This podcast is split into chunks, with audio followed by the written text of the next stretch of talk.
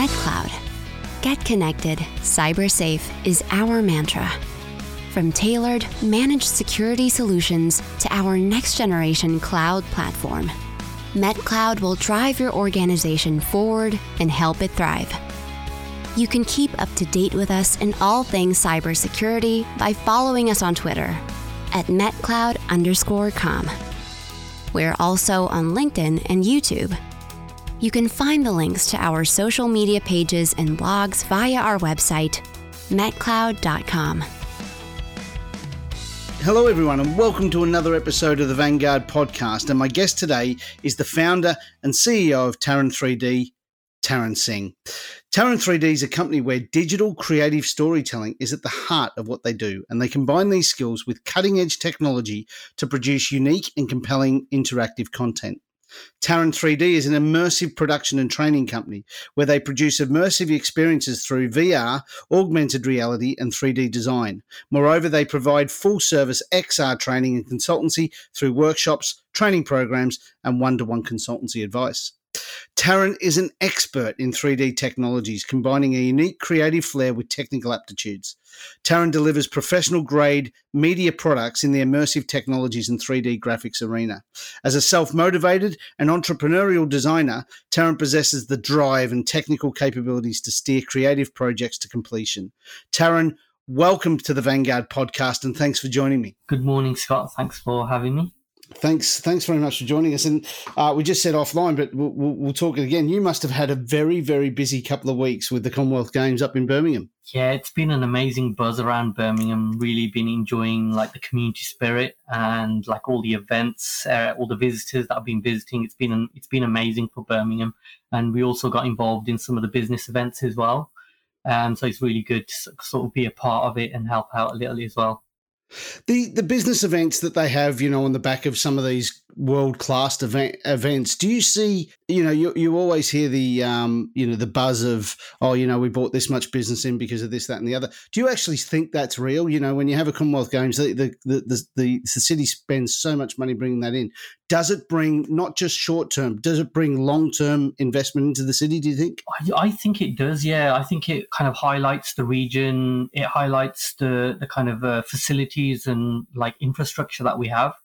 And it also highlights the community that we have as well like what is birmingham about? And it's yeah. mainly about the people and how welcoming they were. And i think people really warmed to that. And i think you really saw birmingham shine. And uh, i've actually been speaking to quite a lot of businesses you know in our community yeah. And they've actually seen an uptake, you know, um, in, in business, more conversations being had, more larger businesses interested in moving to Birmingham as well. And then it was announced during the games that the BBC will be moving one of the headquarters to Digbeth as well in Birmingham. Wow. big creative sector. So that was a big win for us. That's huge. I, I, didn't hear about that. I, uh, one of my friends, um, she was up there as a uh, a television producer during the um, Commonwealth Games. She said uh, the buzz was amazing and the amount of people yeah. and just the good vibe in the yeah, city yeah. was just amazing. It, it, was great. Yeah, it was really great. Fantastic. That's that's great. Great way to start the podcast too. Um, Taran, I've read your history and I've read what you've done and and and um, the business that, that, you've built. But I'd love you to give us a five minute potted history of of of Taran Singh and Taran 3D and um, you know the the the path of where you are today. Yeah, definitely. I mean, I, I was definitely a, an odd individual at school. Um, it's a great way to start, by the way. I, yeah, I was I was the strange, uh, weird person, um, but I was really interested in like just creativity and, and drawing and art. And uh, I, while I was clever and, and I, I kind of grasped the other subjects, they didn't really sort of like grab my attention as much. So when I when I left school, I didn't really really leave with many qualifications. Mm-hmm. Uh, but I went on to just start um, practicing um, design. Yeah. Uh, whether that be graphic design, whether that be sort of uh, events, you know, uh, spaces, and kind of just started to kind of volunteer and work with different organizations, mainly charities and local community centers. Um, so by the time I was like out of school for a few years, I had a massive portfolio. So while I hadn't really been paid to do any work, I never had a job, yeah. but I had a massive portfolio of work. And I thought, you know, that was a good way to go really, because I'd, I'd literally proven myself um, that I could go into any sort of situation and be able to produce and uh, you know content um, and design content. Um, and and then I kind of went on to do like website projects, graphic design projects, working for TV stations, and then I went to work for the museum. I had a big love for history. Yeah. Um, never thought I would ever work at a museum, but uh, that was an interesting stint I did there. And all that time, I was I was I had a big interest in gaming and 3D. So I kind of taught myself at home. You know, I, I was doing a bit of design work anyway. I started to teach myself how to do 3D modeling and mainly I was modding games. So I was making my own characters and like objects that I could inject into the games. Mm-hmm. Um, so I learned how to use how game engines work, and I learned how to 3D model. And always had an interest in sculpting as well from school, but I just never had the opportunity. And this was kind of like a, a like a, a side way really to get into a bit of sculpting. So I started to do that and uh, started to share some of my work online and uh, managed to get a job at an interior design company uh, doing 3D visualization. Then went on to an architectural company and then an engineering company. And because of my interest in gaming, I, I kind of carried on developing that in the background. And I brought that with me to the visualization, and I was having conversations with uh, architects and engineers about, you know, rather than just doing still like uh, digital photography of virtual spaces, you know, why don't we make them interactive so we could, you know, uh, switch things on and off and see, you know, get feedback from there. Yeah. And trying to understand like how the engineers were trying to communicate with their clients. You know, I had a good understanding of actually what we're trying to do here is either communicate, you know, energy usage or we're trying to communicate um you, you, you know how a space will look how the lighting scheme will work you know how the uh, glazing affects the heating or the energy. You know, working with all these different engineers gave me a really good chance to sort of experiment and try out different things. And um, I went back to university and then I did a master's in computer aided design and I specialized in um, the use of game engines in the architectural industry. So that was like 2010, 2011. Yep. And um, what was interesting about that was I was able to come back into architecture and engineering and really sort of, uh, uh, um, you know, pioneer these interactive applications where, you know, on a touch screen you could switch all, you know, switch all the lighting scheme on and off for a building um, and get energy feedback, or I could create acoustic applications, which kind of you could change out uh, fit outs in a building and then actually hear the difference, you know, working alongside the engineers and using the data that they had to create something that very easily communicated uh, visually to clients, you know, what, what they were getting. Because I think the engineers would come with quite sort of boring data. Yeah. Which didn't really capture, you know, um, capture what, what the message was to the client. So I got really good at this sort of visual communication and very quickly uh, making the client understand that spending more money on the product in the long term will actually save them money. Yeah. Um, or, or, the benefits of you know uh, go, going for one scheme over the other. So that was extremely useful. That was, and then um, uh, while I was there, I mean, the engineering company was very focused on the engineering, while I saw that um, immersive had wider applications because in 2014 and 2015, when the first Oculus VR headsets came out, yep, um, you know, I I, one of them was plunked on my desk, and it was like, well, I was tasked with sort of doing the research and development of the um, of, of the same sorts of visualizations, but in, in, a VR space. And so very quickly, I was able to transition everything over uh, to VR. So we were doing the same sorts of um, acoustic, um, you know, um, uh, visualization applications, interactives um, in, VR. And then I saw that actually immersive has immersive technologies have a, a much wider application because like my mind was going wild. I was like, we could use it for heritage. Uh, to create objects that don't exist. We could use it for uh, theatre experiences. We could use it for medical teaching med- medical uh, procedures. Absolutely. Uh, looking at anatomy, looking at engineering models. So I was like really kind of excited by it all.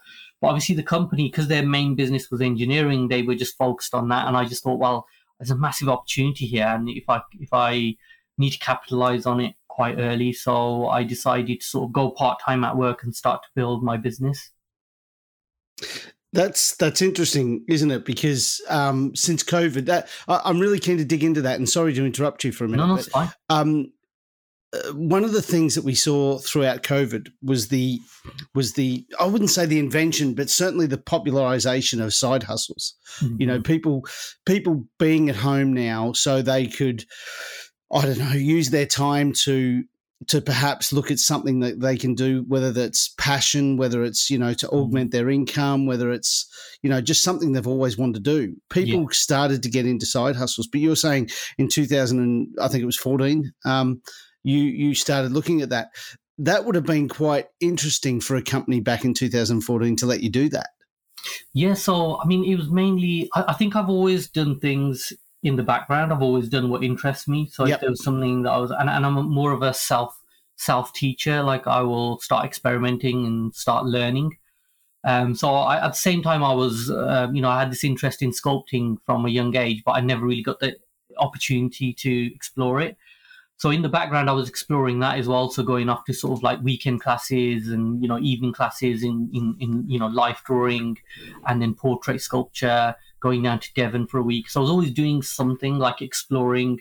And, and I think that's an important part of like your self development, really. Yeah. And I think 2014, 2015 was when I started having different conversations with people. And actually, uh, one of the biggest projects I did in my in my side hustle in 2015 was uh, as a friend of mine from Leicester, Gurinder Singh Mann, and he's a historian. So he actually works for Leicester City Council, but he's actually a historian in his spare time. Mm-hmm and like he really explores sort of like Indian and Sikh history, Anglo Sikh history, and you know he's written books as well, which was really fascinating, and I had yeah. interest in history as well. And so we were having this conversation, and he was talking about how you know some of the objects um, um, that were brought back from India, India went into private collections, and it's very hard to locate them, and you know it's it's kind of like a big shame. And I kind of like said to him, well, actually, you know, have you ever thought about using sort of 3D, using uh, 3D to recreate some of these objects or being able to scan some of these objects so that we can share them in a digital way? Yeah. And, you know, he was quite intrigued and he said, you know, I'd like to kind of understand more about, you know, what, what you do. So I kind of uh, did a little presentation to him, showing him what we do. You know, if a building hasn't been built yet, we can build it. If it's been built, but you want to see a different scheme in there, we can model it and put different lighting in there, put different you know, um, a, a, whole different aesthetic interior design into it.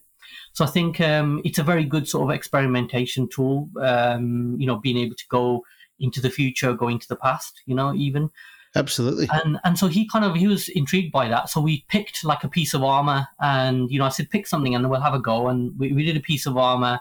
And you know it came out really good. We didn't actually have access to it; we only had photographs, so we reproduced this armor and he took it to a conference in America, and you know there was like just amazing feedback.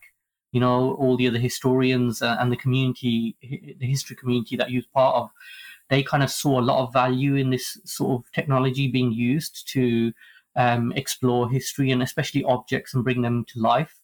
So um, after that, we kind of applied for a. Um, he, he was doing an exhibition in Leicester on the Anglo-Sikh Wars. He applied for some um, um, heritage lottery funding, and as part of that heritage lottery funding, he uh, uh, he basically p- took a portion of it and said, you know, we'd like to do something digital in the gallery. Do you think you could do something? Mm-hmm. And I said, you know, I think we could. And um, they, they, they had a 52 inch touchscreen, which was just lying around in a container somewhere.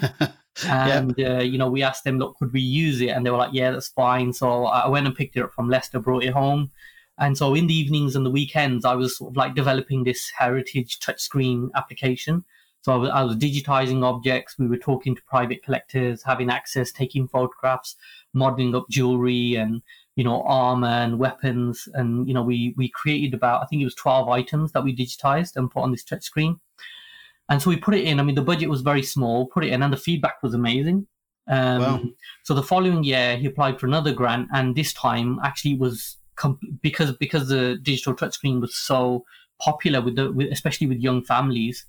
Um, they, they, they applied for another grant, and this time it was a completely digital um, digital project. It was actually a, a virtual museum.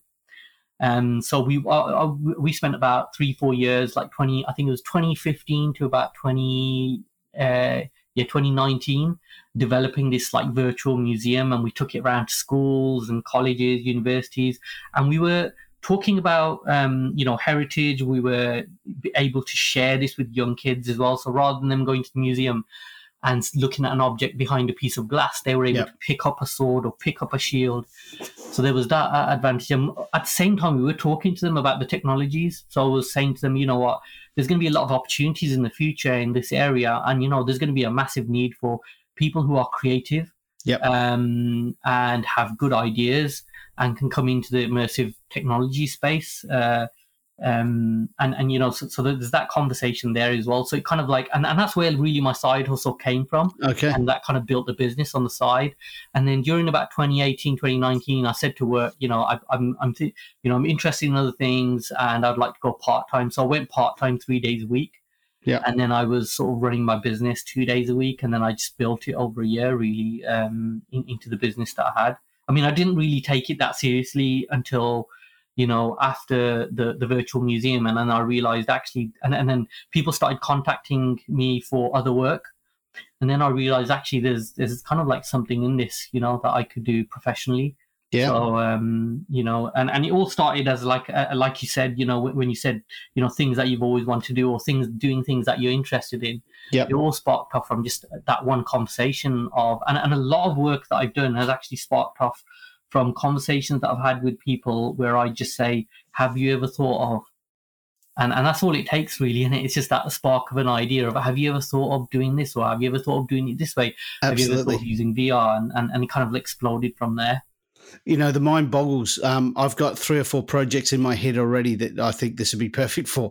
One so i'm i'm a history buff as well. People listeners of the podcast would understand that and most of my friends know. Um, i'm a massive history buff especially when it comes to um, first world war history australians coming all the way over to europe and all that kind of stuff yeah um, and for me, one of the first things I wanted to do, even though this relative was actually English, um, a lot of us Australians obviously are from English descent. Um, and one of my, my great great uncle was killed in 1917. And to find his grave was um, a bit of a trek, but we eventually Wow. found it. And can you imagine if the Commonwealth War Grave said, Taran, what we're going to do, we're going to scan every single headstone, every single cemetery that we have, and all you have to do is have a VR headset and you can go and see it that You know, amazing, yeah that would be absolutely amazing because you and I both know, um, you know, from the Commonwealth War Graves, if if people don't know, is a, an amazing, amazing, amazing organisation. Um, they do so much good work, and and you know the ability of being able to do that instead of travelling to you know the four corners of the earth to see a relative's grave or something like that would be amazing. That's that's one of them. Um, the other one would be you know with the with the um, you know over 100 years now since that conflict but just general conflicts or um, general history you know can you imagine yeah a vr a vr model watching i don't know captain cook land on australia or yeah. you know those type of things can just immerse you back into history. And and being a history buff i think that would be oh the mind boggles of how many things you could do really. Hundred percent, and Yeah. uh, we've just recently been talking to somebody in India actually, because there's a lot of uh, obviously when uh, during the partition of India, yes. a lot of buildings and um, you know uh, important buildings were abandoned during that time, and it would be really great to capture those and preserve them. So Absolutely. this thing about preservation is really big at the moment now, um, and and you know this is one of the things, the conversations that we've been having is that how can we use you know VR and uh, 3D scanning technology is becoming more and more accessible and cheaper to do. Mm, So we're looking at sort of like scanning in these buildings and preserving them, especially the some of the paintings on the walls or the Yes, of course, that is on of course. walls. Uh, but yeah, re- really great thing to come out of that project was actually we were contacted by um, um, a War Memorial Committee in Leicester and the Leicester City Council, and we were asked to do some visualizations a few years ago for a Commonwealth Sikh soldier that they Oh, wanted to wow. put into there. Yeah. And uh, we actually put in for the visualization and we ended up actually winning the the, the, the contract to actually sculpt the statue um so i'm i'm more of a digital sculptor so i Yep. sculpt digitally i do do Yes. uh, when i go on courses and stuff i sculpt in clay but Yep. um generally um for speed and for the type of digital work that we do uh, i sculpt digitally um using a, like a software package called zbrush uh, which li- literally you paint on the screen and it's like sculpting in and out of a, of, a, of, a, of a digital clay Yep. and so I've actually sculpted um, a 12 foot statue um, of a Sikh soldier uh, from the Second World War. Wow. and that will be going into Leicester, Leicester um, Victoria Square near the uh, Memorial Park um, later this year. And uh, actually, the, the Can't wait to see it. yeah, so, so so the way that that's been produced is actually different. So usually there's a clay sculpture created, um, and then the clay sculpture is sort of molded, and then they create a wax version, and then they use the cold cast wax technique to create a bronze. Yep. Uh, but this time around, what we did was we we used a company that uh, CNCs it out of foam. So they Oh, made a right. 12 foot foam version uh, using a five axis CNC. Five machine, axis, yeah. Basically, you know, out of a block of foam, they actually just you know cut it out. Yep. And then that's gone to the um, the foundry. So it's actually at the, the, the wax is actually at the foundry today. Um, so I'm going to see it early next week just to That approve cool. it and then the bronze will be made. So that's something I'm really proud of as well, because as as, as a personal interest as a sculptor, Yeah. also as a Sikh descendant as well, Of course. able to commemorate, you know, our ancestors and the hard work that they did. And I did actually have a, a great grandfather who fought in the Second World War as well, um, who died, I believe, in Burma. Oh wow. Okay. Yeah, so um, Oh, it's Yeah. it's it's poignant as well as as well as personal. Yeah, yeah, definitely. Yeah. Oh wow, that's a, that's an amazing story. I, I love that. What the um uh, one of the things that, that that I'm really interested in, and, and and I loved how you illustrate. You know, you, you follow your passion, and it's something that you want to do. You know, you're able to have income from your job whilst you're building up the business, and you know, going from there. What what inspired you, or what was that? What was that? What was that pivot point where you said, "Ne- I'm I'm ready to go it alone. Was there because so many people do side hustles, whether they yeah. have projects here or you know do a bit here or whatever. What was the catalyst to say, you know what, I re- I think we're ready to go? Was it financial? Was it a belief that yes, there's something in this and we're going to make a living out of it? What what was that catalyst to go? I'm ready Yeah. to cut the strings and go for it. Yeah, no, I, I, I think it's a it's a mixture of joy and financial. Uh, Yeah. Because obviously, I felt the joy from it. Otherwise, I wouldn't be doing it really much Of course. time. Yeah. So the joy kind of uh, was the fuel that kind of moves you along. Uh, but financially, had to make it work because obviously, I've got kids, you know, Yep. um, and you know, you, I've got a house to run, and you know, uh, and and so those expenses, I, you know, I couldn't just I couldn't just leave work Yes. and uh, put my put my family at risk uh, financially. So um, I started to. I, I- mean, I'm uh, relatively a novice in business, so I started to also learn about business as well. It wasn't something that I was really interested in. It was something that really excited me, but it was something that I knew that I needed to be able to transition across.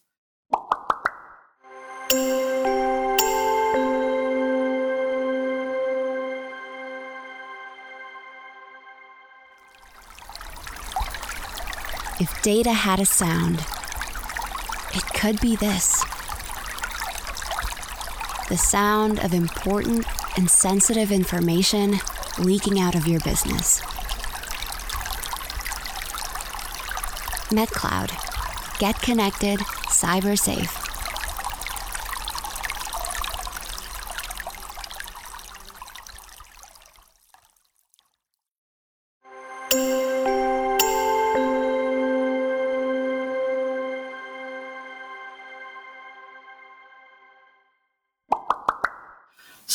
Um, as soon as I could uh, uh, earn enough money to cover those three days, so I'd Yeah. already taken a bit of a, you know, I'd had this conversation with my wife that look, I think there's something here, and what I'd like to do is just go part time for six months, yep. and you know it's going to be a bit tight, but we will be able to, you know, we, we can find a way to manage. And um, y- you know, so she supported me. So I had my wife's support. That's know, fantastic. massively Yeah. and um, you know so i had those six months to to prove to her that you know i can make it work. And as soon as i had uh, you know i could i could bring in enough money each month to cover those three days i knew then that well if i can cover my three days then i should be if i carry on working at this for five days then i can cover the other two days as well. And so yeah as soon as i i reached that point then that was the proof i needed to prove to her um, and prove to myself as well I- I- in in hindsight, yeah, I should have left a few years ago from work. yeah. Like, I should have done it. I, I now looking back, I said I should have done it earlier. And I think, yeah, sometimes you have to take some risks, and and and that it doesn't have to be big risks. Maybe take a little semi risk. Yep. You know what I mean? Yep. Yeah, I You do. know, Calculated going- risk.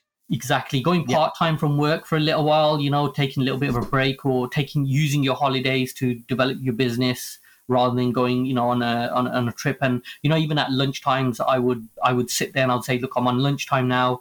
I'd you know take my laptop downstairs or to a cafe, and then I'd have an hour to do a bit of my own work, work on the business, do a bit yep. of research.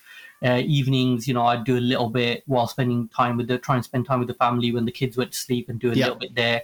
And then yep. obviously the weekends, you know, I'd, I'd get some of the family stuff over and done with, maintenance on the house, you know, mowing the lawn and stuff like that. And then making a bit of time and saying, okay, I'm just going to do a little bit of work. And I think it's that kind of consistent, you know, even if you do a little bit each day, you're moving forward. And of I course. think even if it takes you a year or two years, you've got nothing to lose. And I, I find myself saying this to the, a lot of people because I'm in the creative space quite a bit. Yep. You know, surrounded by people who are amateur artists, you know, people who do it for the fun of it. And, you know, um, and I kind of meet like police officers, teachers, pharmacists who like say to me, you know, I always had a passion when I was younger for doing like art. Yep and drawing and I really wanted to pursue it. And I really try and encourage them to say, you know, right, you can still do it. You're never too old. Um, you know, just go to an evening class in drawing and just see how it makes you feel.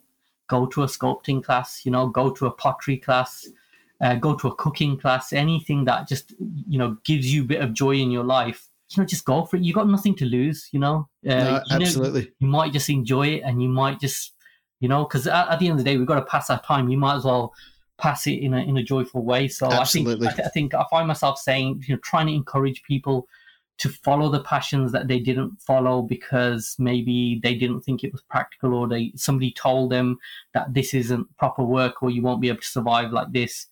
You don't have to survive off it, even if it's fun. Um, you know, just just go and do it a little just bit on the weekends, and you never know. You know. Yeah, no, absolutely. I, I love the um, I love the motto. Just go and do it mm. because so so many of us, um, and you know, we've all been guilty of it in some way, shape, or form. You know, we say, I can't do it right now. I haven't got the money. Can't do it right yeah. now. I haven't got the time. You know, need to do this, need to do that. And we, and we miss out on tremendous opportunities yeah. and we don't want to be on our deathbeds at some point and saying, if only I had have done that, or yeah, if only I had have done that. And I guess as you get older, Taran, too, you, you probably appreciate that more than what you do when you're 24. 100% hundred you know, percent. So. And uh, especially when I talk to mothers, like I, I, I, speak to a lot of mothers who've got little kids, and you know, yeah. it's, it's difficult bringing up kids. It's not easy. Like yeah. it's like it's more than a. It's not even a full time job. It's a twenty four seven. It's a twenty four seven job. Yeah. And yeah. and there's like you know, and and it's and and thing is, I encourage them even more because I say, I know, I understand you haven't got time but you can't not do it really because yeah. if you, you, you you know you're bringing up kids you need a bit of joy in your life you need that little bit of your personal time and something meditative that can sort of uh, uh, you know is therapeutic you know? Yeah, and uh, once you find that i think um, you know it's it's just it's just useful for your own personal growth. And it i believe that it actually brings something more to you. You bring something new to your family to your kids. Uh, my kids are really creative now as well and because they see me exploring it all the time and being kind of quite kind of fearless in my pursuit of of, of, of what i love um, I'm seeing that in them as well. You know, my son's into animation and he's, you know, pursuing that. My daughter's into kind of like embroidery art and she does kind of watercolors and, you know, nail art and, you know, Mehndi pattern work and stuff like that. And it's really just good to see them follow their passions and, um, you know, feel that joy in their life. Absolutely, it's it's funny you talk about animation. We had uh, Rob Sprackling on, um, uh-huh. who who was uh, who was one of the the co-writers of of the Queen's Corgi and um, was involved in in a few animated um, programs and and um, films throughout the years. Yeah, yeah. Um, Gnomeo and Juliet as well. Yeah, and, yeah, I remember that. And and, and I, yeah, and I, I just love listening to to to yourself and Rob talk about you know the creative side of things, the animation side of things, and and now your sons are. It's certainly the way it's going. I mean, how many, you know, how many animated films are coming out now? Com- you know, compared to regular mainstream films, it's the ratio needs uh, surely has improved or certainly gone up since you know ten years ago, fifteen years ago. You know, mm-hmm. since the invention of Buzz Lightyear and, and Toy Story and all that, it seems to have just gone up and up and up and up and up. So, uh, for your son, what a what a great interest to have, and and yeah. certainly could be a, a road to uh, to fame and success for sure. But as you say, at the end of the day, as long as he loves doing it, yeah. So that, that's fantastic. I wanted to ask you you know, uh, sculpting. You, you mentioned sculpting a couple of times, and and your love of it. It's the probably one of the oldest art forms, but also you're doing it in one of the newest formats. Mm-hmm. Um, you know, the one thing I'm I'm really keen on is is the innovation side of things. You said you use a tool, uh, you know, to do digital sculpting. What's innovative in your world these days, and and how fast is it moving? Um, I think it's, it's moving exponentially. Um, yeah. I mean, I remember a time when I when I was 3D modeling, kind of like 15, 20 years ago. I mean, there was you could, you know, I, I could do a 3D model and I would show my friends and stuff. Yeah, I mean, they weren't very good at the time, but I, I, I used to love just showing people and sharing it with people and the kind of 3D model this and I 3D model that. But for me to actually kind of realize that 3D model in real life was kind of like unheard of. You know, it wouldn't happen you know, it would cost thousands of thousands of pounds to be able to like create actually a physical copy of what you 3D yeah. modeled. Yeah. Now, I mean, I could buy a 150 pound 3D printer and I can 3D model any of my sculpts, like, and which I do. I actually sell my sculptures um, as a, as a sort of a, a side side hustle, as a second side hustle. Like, I actually do like sculptures, 3D print them, and I can just I can 3D print like a like a couple on the weekend and just sell them online. Yeah. And and I mean that that is just it's it's just even now it just kind of it's just wonderful like to be able to do that. And I'm starting to do more commissions. You know, people are requesting specific sculptures which I'm able to just produce within like a few days. You know, I can you know, in, in, back you know back in the day, it would have taken like you know weeks or months to be yeah. able to kind of refine that.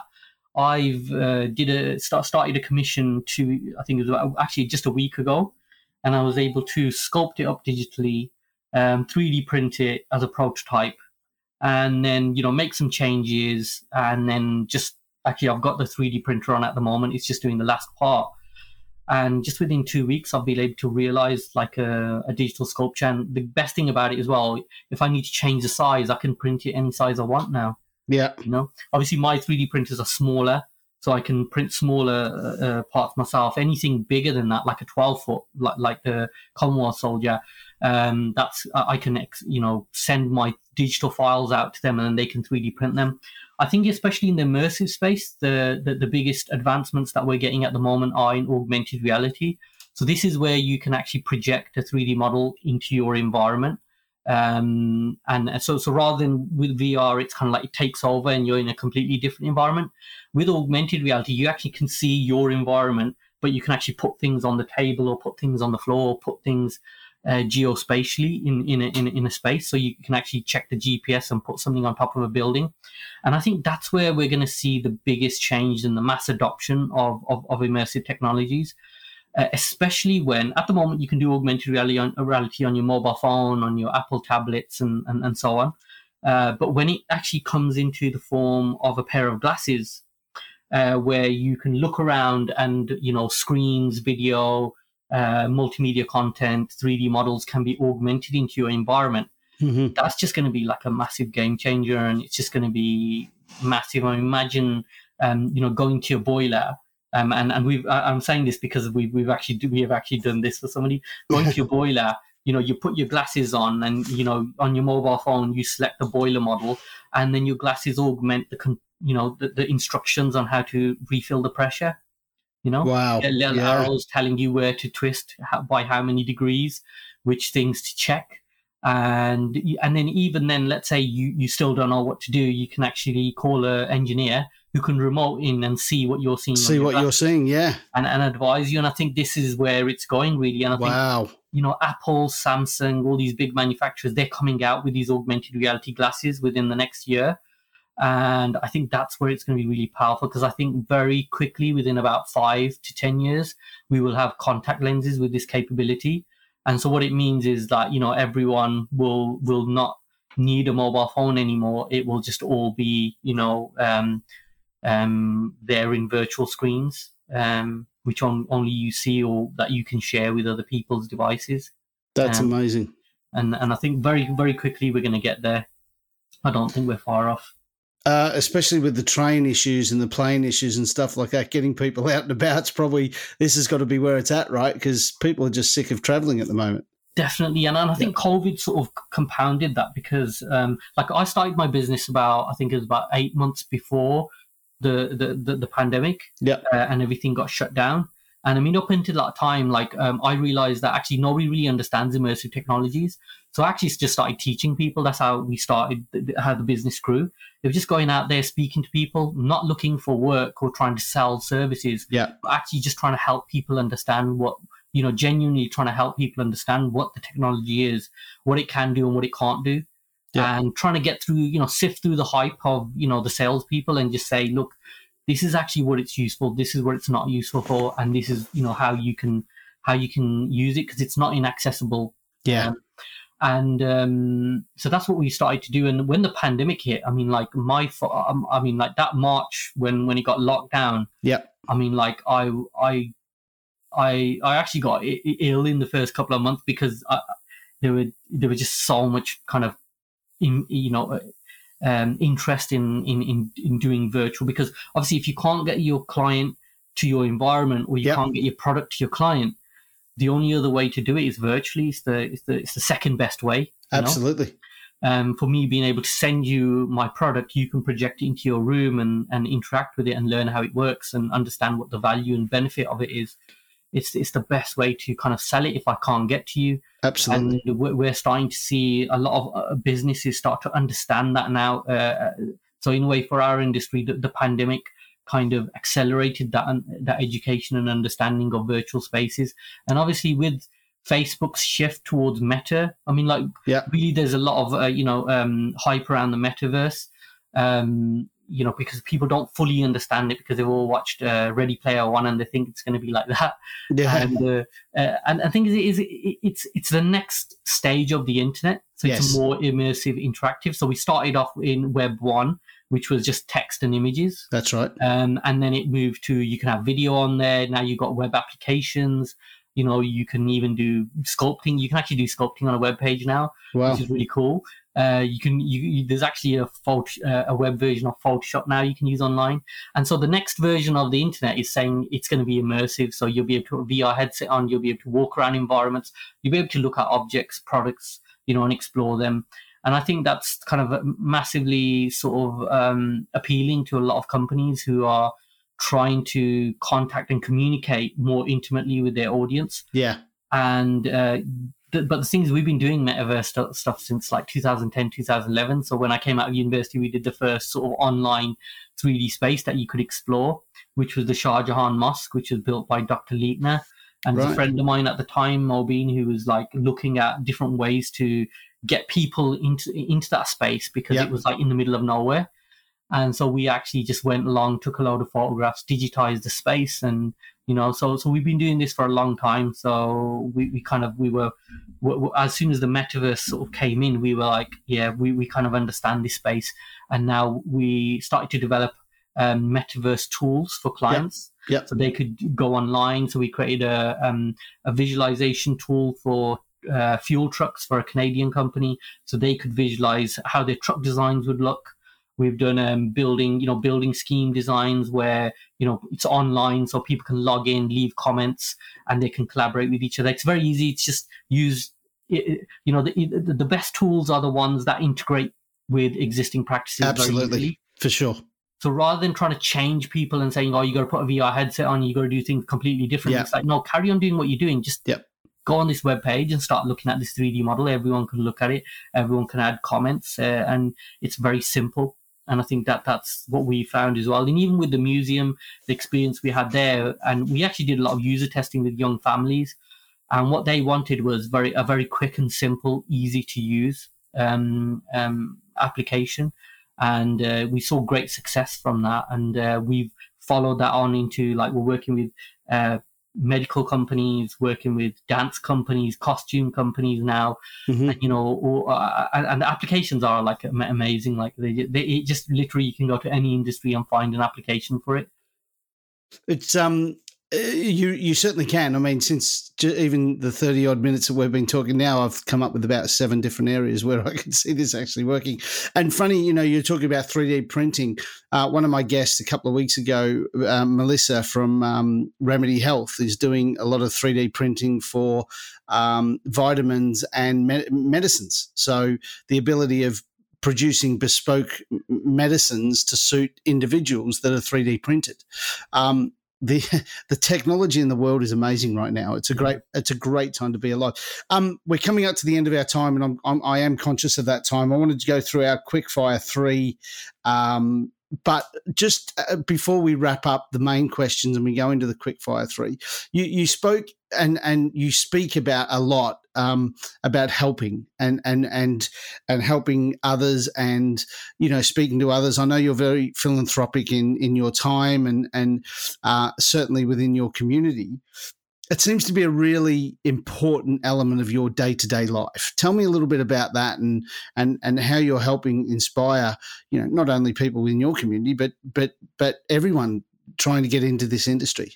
Yeah, so um, I mean, like I think as a when when I was younger, obviously, uh, you know, the came from a like a working class background. My parents were immigrants. Yeah, and you know, I just saw my parents work really hard, and you know, they they you know we weren't very well off, so when it came to that time where I left school and I was looking for work here, like my aspirations, like I saw all these amazing things happening, but I just didn't see a way that I could be part of them. Like I just didn't, I could, I, you know, I, I didn't kind of see myself there. Yep. And and I think that's that's a problem that a lot of young people have. So when I go to schools, uh, the biggest the biggest question I, you know the, the, first question that all the kids ask, you know, the, the, the main one, the main issue that they have is like um you know i don't know i don't know what i want to do when i get get older you know when i leave school i don't really know what i want to do mm-hmm. and i think i think he's trying to solve the problem that i had when i was younger which is i had ideas i knew where i wanted to go but i just didn't see a path to yeah. it like and i was just completely disconnected from everything and just did not understand and there wasn't much help there and so i'm just trying to sort of fix that by being available and being yep. around and having creating those communities and creating those spaces where people feel comfortable walking in and asking questions and inquiring and exploring and finding where they want to be and i think that's kind of like one of my purposes and Love i think that. that. we can we can you know we, we do business and we we pay the bills and stuff yeah, yeah. i think at the same time there's there's a there's a there's another like itch that we need to scratch, which is yeah. how can I be useful to others? How yeah. can I help? How can I fix a problem that I that I know very well because I've been there? And I think that's a good place to start, isn't it? Because I, I know I've been there. I understand where I was, and I understand when I speak to young people and they don't know where they want to go, they don't know how to get to where they want to go. You know, I know how to help them. I know how yeah. to kind of uh, advise them, and it's like, um, and and a lot of it is just about kind of giving them um, reassurance and saying yep. it's okay to feel that way. Yep. You know what I mean? And just because you didn't get an A in physics doesn't mean that you're useless or you're not clever.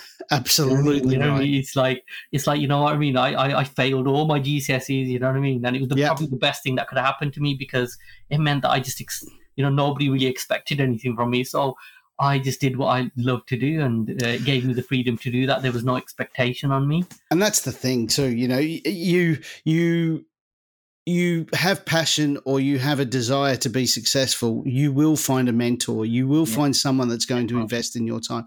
Um, I would love to have someone ring me every day and ask for my advice or, or what did I do? And, you know, I started off as an engineer for 10 years. I, am a yeah. toolmaker, you know. Yeah. Um, and then I came over here playing cricket, and then, um, and then you know, I'm in cybersecurity now um, yeah, yeah. for one of the biggest cybersecurity companies in the world, who are who are the best company I've ever worked for. Um, and and how did I get there? Well, it was bloody hard work. Yeah. But it was also having opportunities, um, networking, and but just speaking to people uh, and saying, 100%. "What do I do here?" You know, I speak about it every podcast. My 15 year old son has no idea what he wants to do, but do something. Don't just sit Exactly. there. Do something. You know. So Yeah. that's great, mate. And and you know, I, I put it out to anyone who's listening to the podcast too. Taran's just mentioned it. I've just mentioned it. If if you're thinking about what you want to do in your career and it's something to do with what Taran's doing and I'm doing, give us a call. Mm. Email us. We're more than happy to have a chat with you. Sorry, Taran, if I've just given No, your that's brilliant. That's perfect. but but I, I I think the same. I don't care who you are, what you are, where you are, whatever. If you want to have a chat with someone that's got a few grey hairs and and and's been around a little bit, reach Yeah. out. You know, that's what that's another purpose of of what we do, and that's why we do this podcast as well. Taran, we have had a fabulous overview of what you're up to and what you're doing, and and I'm. Uh, there's a few things in there that um, you know is racing through my mind. This modelling of various things, you know, national national uh, trust should be all over you, quite frankly, um, and all of those organisations should be should be knocking on your door, asking you to do stuff. In my opinion, so maybe that's a further conversation we can have at some other time. But um, I want to go through the quick fire three, if I may, um, and I just want you to give me what's at the top of your head. Okay, Mhm. um, these are not pre-done, so um, people out there, um, Taran's not warned of what I'm going to ask him right now. So, um, the first quickfire question I've got for you is: If you won or received 10 million pound tomorrow, what would you spend it on? Um, I would pay off my mortgage, help Yeah. out a few family members, and then Yeah. I would set up an academy. Um, well, I've, I've already set up an academy, but I'd be able to do it physically in a space where a center where people can come Yeah. and they can just learn about new technologies. Academy for youth, or for anyone? Yeah, anyone who wants to learn about it, interested in these technologies, there's a place they can come. If they're interested in something, they can come and learn more about it and get advice um, on how to get into it. Love that. Love that. And and how many people do we know would use that? Heaps. So many people. What's the one piece of advice? This is question number two, by the way. What's one piece of advice you'd give to someone starting out in your industry or you you know to follow your career? Yeah, I um I think the number one piece of advice would be to actually start doing what it is that you want to do. Yeah. Don't wait for somebody to give you permission or somebody to come along and say, "Can you do this?" You know, start doing it, and then the, the most important thing is start sharing it out there, become part of that community, so people can understand the value that you can bring. Uh, because if people don't understand you, they don't know you, they don't know what you can do, they can't engage with your skill or engage with your passion. I love it. Love it. Get it out there. Let people see it, and then they can engage in your passion and and and utilize your skills. Love that. Final one, Taran, and again, thank you for your time this morning. It's been absolutely fantastic learning more about you and and the business and and modeling and um you know the the the way virtual is going in, in in the world right now. But the the final question I have for you is: What's one question you wish you'd asked, and One how would you have answered it? Um, And who, would who would you have asked- asked it to? Yeah. Um yeah, I think I think it's the question that I ask a lot of veteran business people hmm like in it. It's like, you know, uh, the, one thing I usually ask them is like what's what what's the piece of advice actually I, every time I meet someone who's been in business for a long time is quite Yeah. successful, I ask them what advice would you give me starting out? Because I'm quite early on, and you know, I, I I'm the first to admit I don't always know what I'm doing Yeah. uh, in business, but I, and that's usually the question that I ask. You know, uh, what advice can you give me? Um, and yeah, you know, and and I think the best advice that I've had is, you know what, uh, at the beginning nobody knows what they're doing. Just Yeah. do your best, and uh, you know you'll find your way. I love that. No one knows. No one knows. Do your best. Mhm. Exactly. I love it. I'm just writing that down because I like that. I like that a lot.